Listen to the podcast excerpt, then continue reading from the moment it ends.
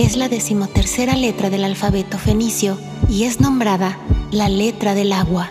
Simboliza todo lo que fluye a la vida, nacimiento, así como las aguas de un manantial subterráneo se revela sobre la tierra, es el útero por donde la vida se manifiesta y se asciende al mundo. Y todo comienza desde el vientre materno.